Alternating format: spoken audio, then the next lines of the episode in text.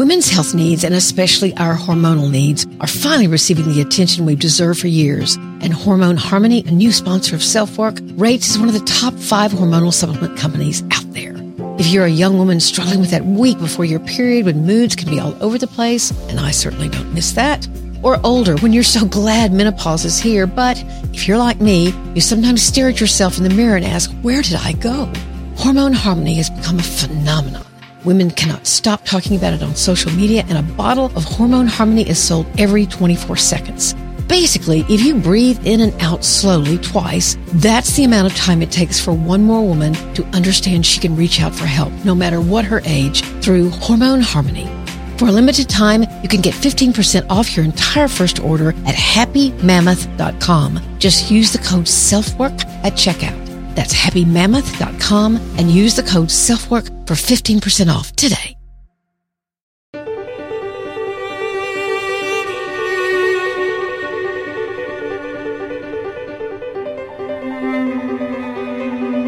This is Self Work, and I'm Dr. Margaret Rutherford.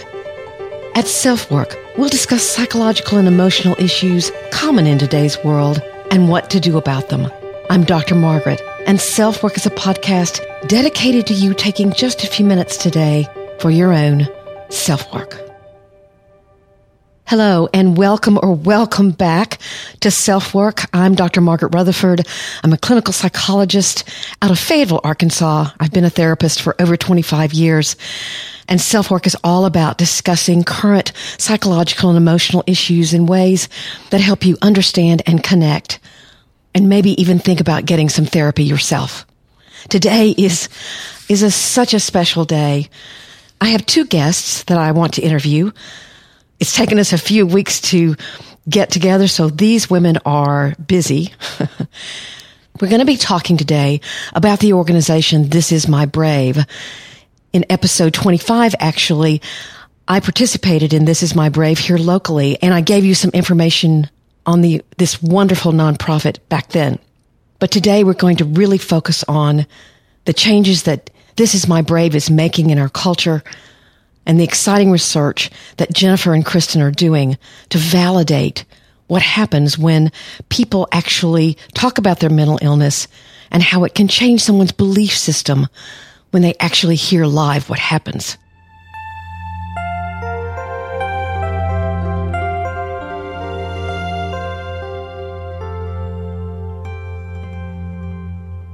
So let me introduce them just a moment. Jennifer Marshall. She's the co-founder and executive director of This Is My Brave. And I'll let her tell the story of how she came to create it. Actually, she and Anne Marie Ames, who is the other co-founder. She has a personal blog, which is now jennifermarshall.me, which has been named the Healthline Bipolar Blog of the Year for four years in a row because Jennifer's also very open about having bipolar disorder. She was named Rookie of the Year finalist by WeGo Health.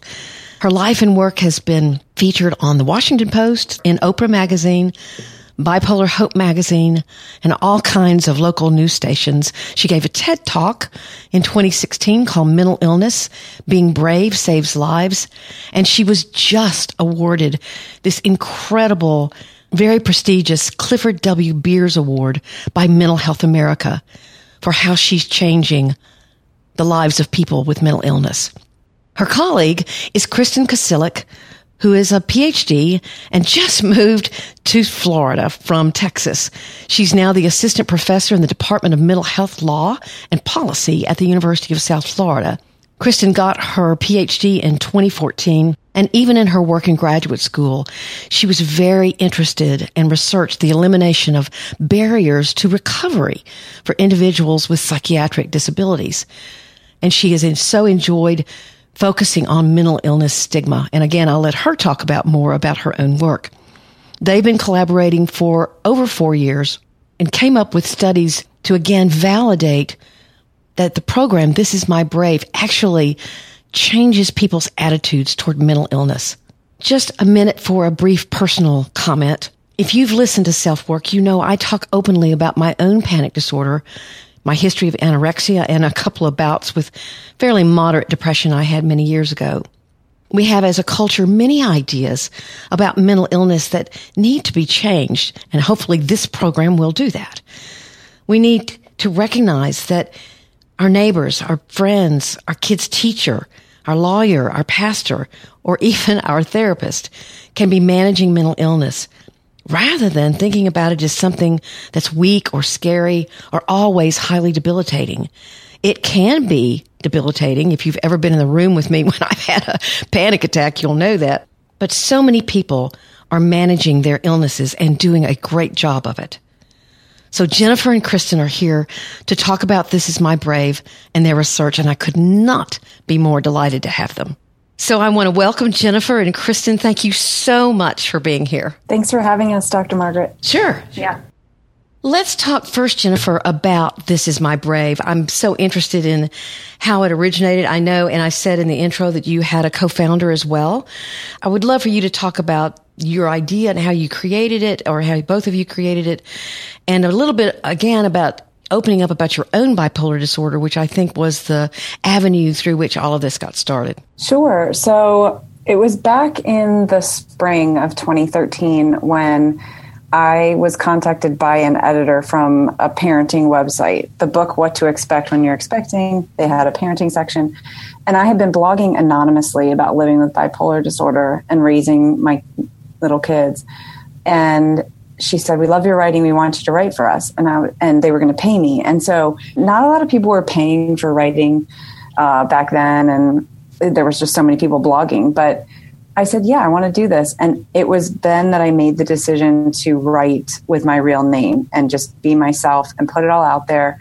I thought, you know, um, I want to be authentic and I want to be able to talk about every part of me, not just the shiny, beautiful, fun stuff. I want to talk about the hard stuff too, and I want to do it openly. So I put my name on my first story and and I opened up on my blog and I had always been fearful about that uh, backlash of what would happen, what would people say, what will they think, um, and none of that happened to me. I received this huge outpouring of support and gratitude from people who just were like, you know, thank you for sharing your story. Thank you for being open about this. I know someone, or they would tell me their story sure, about their struggle. Sure. And, you know, I just thought, this is, we're onto something here with this reciprocal, you know, me too and yeah, you know, mental health me, me too yeah mm-hmm. right i mean now with the me too movement i'm like this is so much what we're about too because that's what happens people tell their story and other people come and want to talk about it. So I had this concept of celebrating people who were going through mental health issues, but who had found ways to live successful lives. And I wanted to do it creatively and through a theater show. And so I had Which the idea. Such a great idea because there's so many ways to express it, you know? Yeah. And people who deal with these issues tend to be highly creative. So I was at a party and was introduced to uh, the woman who would become my co-founder, Anne Marie. And when we met that night, um, she took one look at me and said, "You're a bipolar mom," because she had been reading my blog, so yeah. she knew who I was, but had never met me. And I said, "Yeah, like that's you're famous." Cool well, she made me feel like I was, so it was funny. And um, we got to talking in that whole night at this party for like two or three hours we're standing there talking about mental health stuff and her struggles and her family. And i said i'm about to launch this project and i really need help. And would you want to help me? And she said yes. And i roped her in and she became my oh wow. sidekick my partner. And the first year we did that completely together that show. And um, I remember she had a lot of hesitations in the beginning. You know, she was like, I want to do this. It's important. I want to help you, but do you really think people are going to come forward? Mm-hmm. And I said, yeah, I do. And we had to just trust it. And like we do now with every show we produce, but the people who are meant to be a part of it come forward and it's just the magic happens. So that's where was, that kind of how it all got started. Where was the original program and where all have you been in the, in the interim? It's, yeah. So the original show is in Arlington, Virginia, right outside DC. And then the following year, so that was in 2014, in 2015, we went to six cities. Um, and we went back to Arlington. So, you know, six full shows and then all new people every time. And then the, in 2016, we went to nine different cities across the US. And last year, we were in 15 cities in the US and two cities in Australia. I remember I reached out to produce one and there was already someone in the area that wanted to produce one. So yeah. I missed out on that, but we'll get is, you someday. oh, there you go. There you go. That is great. Well, what feedback have the people that have participated or, and of course, this is actually what Kristin is here for as well, but I wonder how they've talked about their experience, the people who actually have shared what they're struggling with, what they're managing, whatever they want to call it. They're sharing everything from, you know, stories about depression and, and PTSD and OCD, mm-hmm. bipolar, um, schizophrenia, mm-hmm. uh, addiction, alcoholism, uh, everything in between. And um, we even had a few people share about conditions like trichotillomania yes. that are just really people don't know. I had for no people idea. who don't know what that is. That is pulling your hair, anxiously, obsessively pulling your hair out. Yeah, and skin picking. I mean, oh, that's right, skin picking as well. Mm-hmm. Yeah, that when you shine a light on them, people can better understand them and understand that that's an illness. It's not the person, and they can better support that person. And so, it's not the Hollywood version of that. Right. So tell me how the two of you, Kristin, got involved and because you're a researcher basically. And so how did the two of you link up? Um, so, the bulk of my research has been in evaluating stigma change programs, you know, going back to my days in graduate school. Um, I studied under uh, Pat Corrigan at the Illinois Institute of Technology. Okay. Um, and so, Jen had a very and I want to say that and stress this a very responsible goal as the executive director of a stigma change program to do two things to see whether you know whether her program was making a difference in stigma whether it was moving the needle um, but also to make sure that you know there were no unintended consequences of the programming. Wow. Because sometimes that's, that's very important. Sure Absolutely. Sometimes people with all the best intentions will deliver stigma change programs that, you know, they might help in some ways but harm in others. Um, and let me stress that's not the case with This Is My Brave. And we know that because of the, the work that we've been doing together.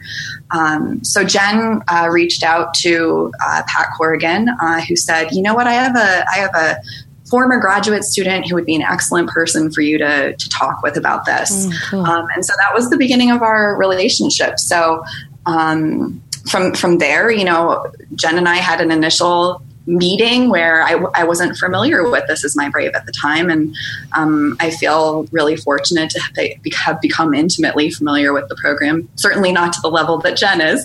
Um, but you know i really um, I admired what she was doing, um, both as a person who's open about her own lived experiences. I think first and foremost, that's what I admire about Jen, but also that she has taken her experiences um, and channeled them into this programming. So, you know, I just asked her, I said, well, what is it that you want to know about This Is My Brave? Um, and she said, well, are we making a difference when it comes to stigma uh, amongst our audience? And how members? do you measure that? Right how do you measure that, right? Um, and so, you know, we have batteries of measures, just meaning, you know, sets of measures that we can use to see whether stigma is changing. Um, we also measure things like empowerment, like beliefs that people with mental illness should have control over their own lives. Sure. Uh, beliefs that people with mental illness are capable of recovery.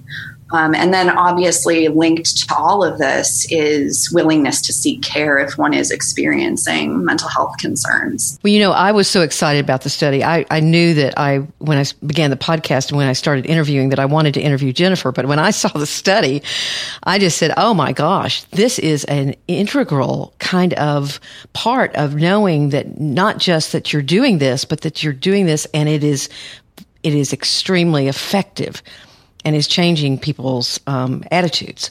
So I was wowed and said, "Oh, I've got to have you both on." well, I'm humbled to be here, and you know, um, but Jen, Jen really does the magic. I just am excited that I've had the opportunity to help her to demonstrate to the to the world really that you know her programming is making a difference sure so what were your major outcomes okay um, so uh, the first speaking about that you read was what we call a pilot study, meaning, mm-hmm. um, you know, the gold standard for research is what we call a randomized controlled trial. You know, jargon aside, all that means is it's a very rigorous research design, so we can more strongly make claims about what difference the program is making. Sure we were not able to do that in this case because um, these are audiences. These are people coming to see these performances, right? And in randomized research, you send some people to watch the performance and others don't get to have that experience, right? The poor freshmen um, in college have to do this all the time. yes, they do. You're right. they have to participate in randomized studies yeah, exactly. So in the real world, it's very difficult oftentimes to do those types of research designs. So what Jen and I did is we uh, printed front and back on a, on pieces of paper um, questions that are uh, validated measures. Okay, so that means that they've been used in other research studies, and we know that they are in fact assessing stigma or recovery or empowerment or treatment seeking. Right. Um, and we know that they're doing it reliably, meaning that any change that we see is as a result of the of the intervention or the performance in this case. Um, so we assessed people in terms of their level of stigma. So an example of a question that measures that is so where they started out. Yeah, yeah. exactly. Mm-hmm. Before they they participated in the performances or watched the performances, and then again afterwards, so that we could compare their scores and sure. see if they changed. So obviously, we want to see a reduction in stigma, whereas we want to see an increase in willingness to seek help. Um, and in fact, what we did find with this pilot study, um, it was it, it's a fairly large study. So we we were we gathered over 400 surveys at various this is my brave performances across the nation. That's incredible. Mm-hmm. Um, we weren't able to use all of our data, and that usually happens with research. Um, but we were able to use 370 something responses. And what we did find overall is that when it came to stigma, um, from before watching the performance to after watching the performance, people were less stigmatizing. Uh, when it came to oh, beliefs about fantastic. empowerment, they believed people with mental illness should be more empowered. They had m- improved beliefs that people with mental illness were capable of recovery. Um, and then finally, they had improved attitudes towards seeking care so in in all areas this is my brave was moving the needle. So jennifer when you actually saw the results of these questionnaires or these the surveys what was that like for you to realize hey not only does this idea is this idea important to me but i can see that it is making a difference? Yeah i mean it was incredibly validating to get the results.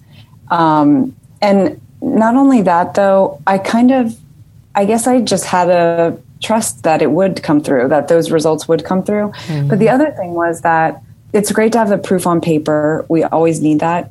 But I had also proof from people who what they share with you after they see the show. I mean, sure. I try to network with everyone, all the audience members afterwards. And I mean, you come to almost the, all the shows, haven't you? All over the place. I try yeah. if I can with my schedule. But the very first show was where I, before I even got um, in touch with Kristin, I knew that there was that reaction, that there was that feeling of, if these people can get through this, I can too from the audience. I just knew that it would make a difference. And one of the reasons was a woman came up to me after the first show in the lobby and said, Hi, Jen. Like, I'm Susan. I drove all the way from Philly to see your show here in DC. Oh and I found your blog when I was in my darkest moments and your writing saved my life.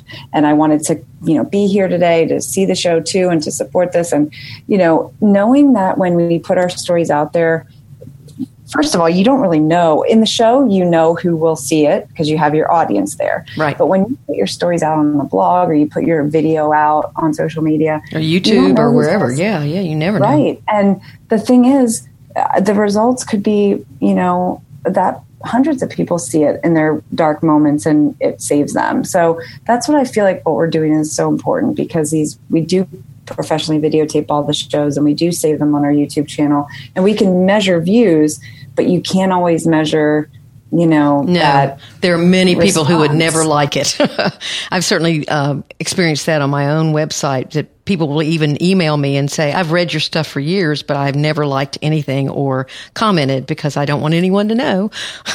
so yeah, that, yeah, that's understandable. And so that's, you just never know the size and the, not just the quantity of the audience, but what they're going through and how it's affecting them. So that's a great point.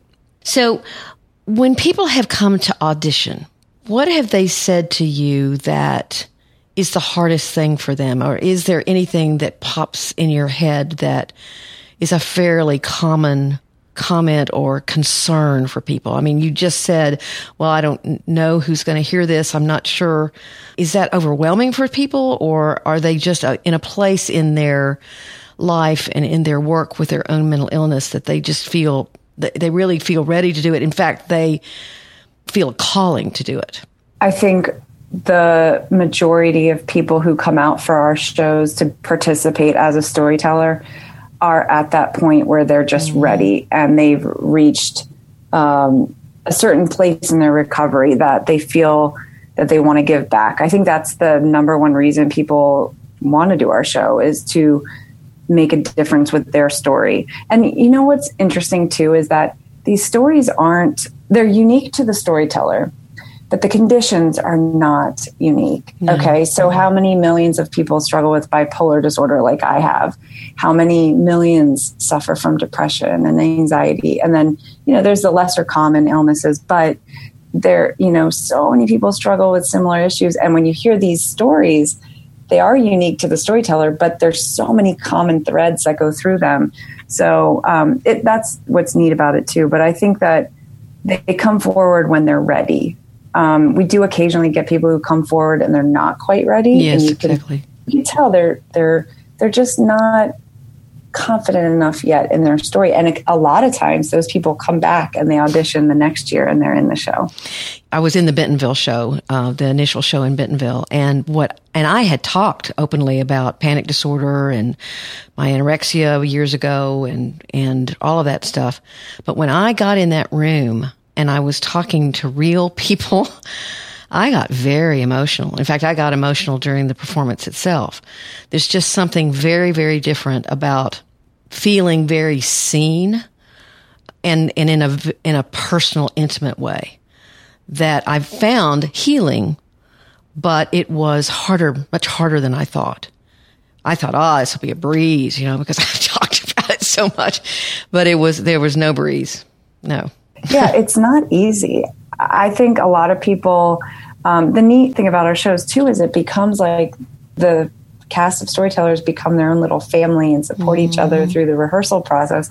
So you have the the support of your castmates behind you. But yeah, it's not easy to get up in front of a couple hundred people to tell your story. Um, but I think also the universal uh, feeling afterwards tends to be I know for me, the very first time I shared my story on stage felt like this physical weight that was lifted off my shoulders oh, afterwards. Wow. So let's talk about the audience a little bit. I know you didn't do any pre, what was called pre-testing. I mean, for uh, one of the questions I had for y'all was that are, there any personality factors that tend to indicate whether someone would be more likely to change their perception of mental illness and or do you believe it's more of an experience factor? Either they've had mental illness, they have a family member with mental illness, uh, they have a best friend with mental illness. I mean, you, did you look at any of the factors that would influence the audience itself to to change more or less?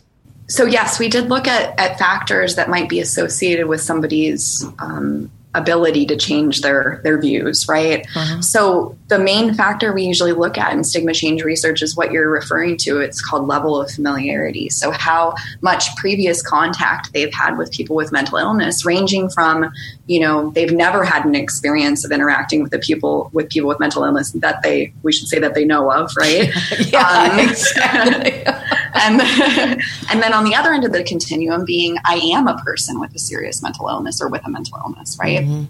Um, and so what we find is that uh, increases in level of familiarity are associated with more stigma change. Yeah, that makes sense. Um, and that's in line with uh, the idea that contact between people with and without mental illnesses um, is one of the most uh, powerful ways to address stigma. Um, and that's that's in line with other research for other uh, individual uh, groups that are discriminated against, like um, people of color. Right. So the more contact you have with people um, who have who are different from you, the more willing you are to be accepting of those groups. So how do you see that? Um, people have actually tried to confront stigma and maybe there are approaches that work and maybe there are approaches that do not work. Mm-hmm. Um, so there's three, uh, for the most part, three main uh, approaches people take to addressing stigma. One of them is protest. So, you know, for example, if you see a stigmatizing representation of mental illness in a movie, right, mm-hmm. you may go and boycott that movie.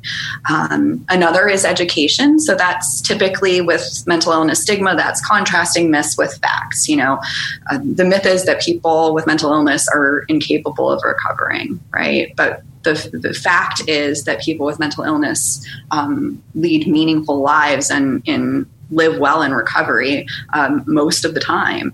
Um, and so presenting people with those myths and facts uh, is education. And then the third, which this is my brave, um, it would be this, is a contact based approach to stigma.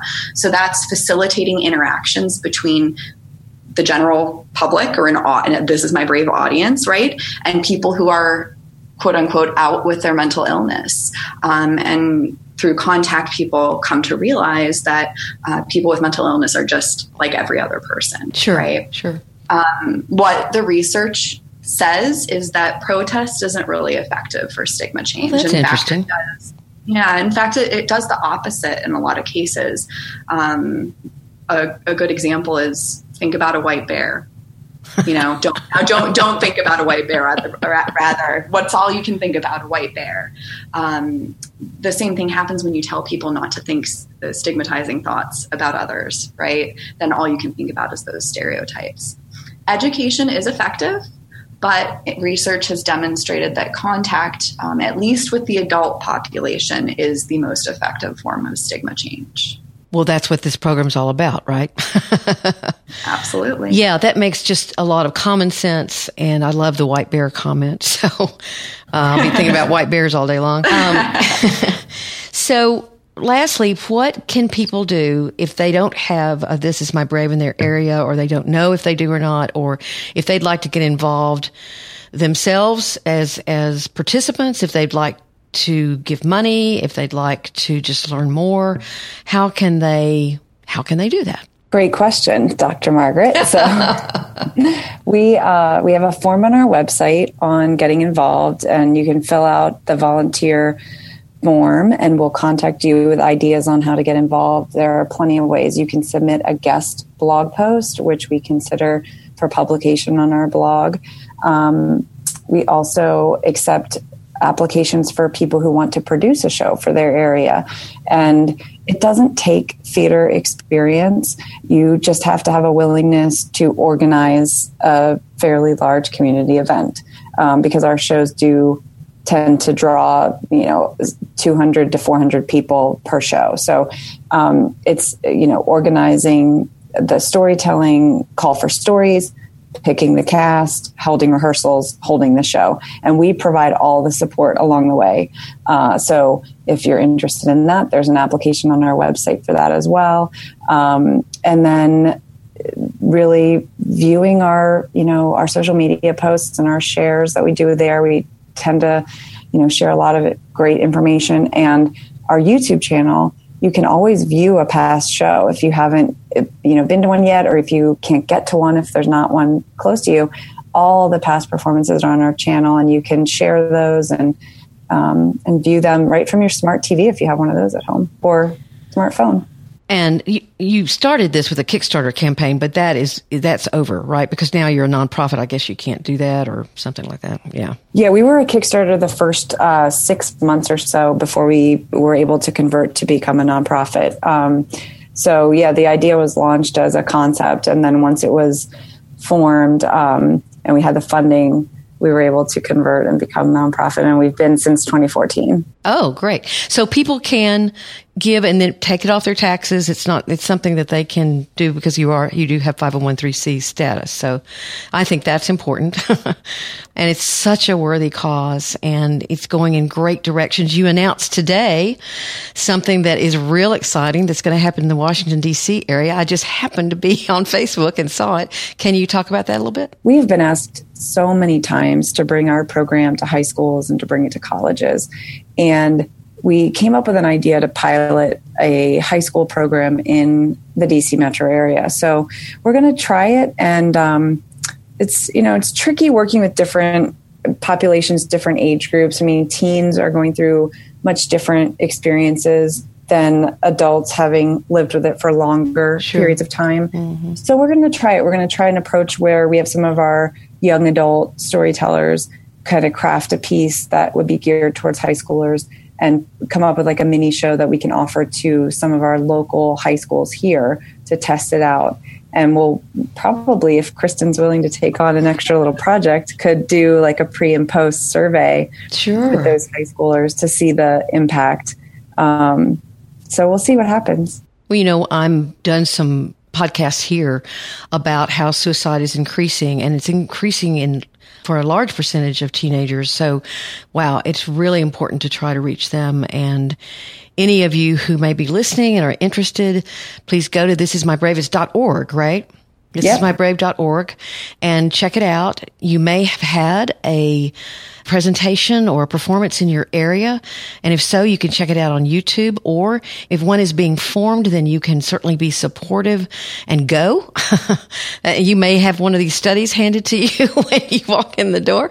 But I want to thank both of you. As soon as I heard about This Is My Brave, I contacted Jennifer and thought, this is something that I want to support and be a part of. So my hat's off to both of you. And I hope that this podcast and the listeners here will support This Is My Brave. Thank you, Jennifer. Thank you, Kristin. Thank you so much, Dr. Margaret.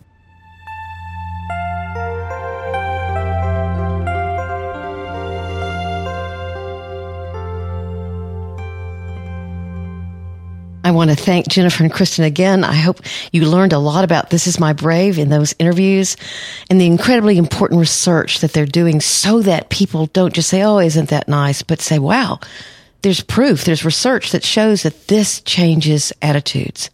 I was so delighted to be a part of it myself last year. And again, you can check out episode 25 if you want to read my piece. So thank you for being here today. There's lots of ways to reach out to me. Please email me at askdrmargaret at drmargaretrutherford.com. I will answer your email. I'd love to hear your comments, your questions, because I want to get to know you. I want to know who's listening to SelfWork. So that again is askdrmargaret at drmargaretrutherford.com. Thank you for those of you who have left ratings and reviews. It's how SelfWork gets more attention on iTunes or Stitcher or Podbean. For those of you who've left comments on Podbean for some reason, I can't find a way to reply to you, but I want to thank you for that because I've noticed them and I really appreciate you letting me know what you think. My website is drmargaretrutherford.com and I write a blog post weekly and of course have a weekly podcast as well. And if you want to, you can subscribe and you'll get both of those in a weekly newsletter as well as my free ebook, Seven Commandments of Good Therapy. So please leave ratings and especially reviews. Those are really helpful to read and take about two seconds and you can be anonymous. You can subscribe as well to SelfWork. And of course, that really warms my heart because I realize people are waiting to hear the next episode of SelfWork. And that makes it all worth it. So thank you again. Thanks again to Jennifer and to Kristin. Take very good care. I'm Dr. Margaret and this has been SelfWork.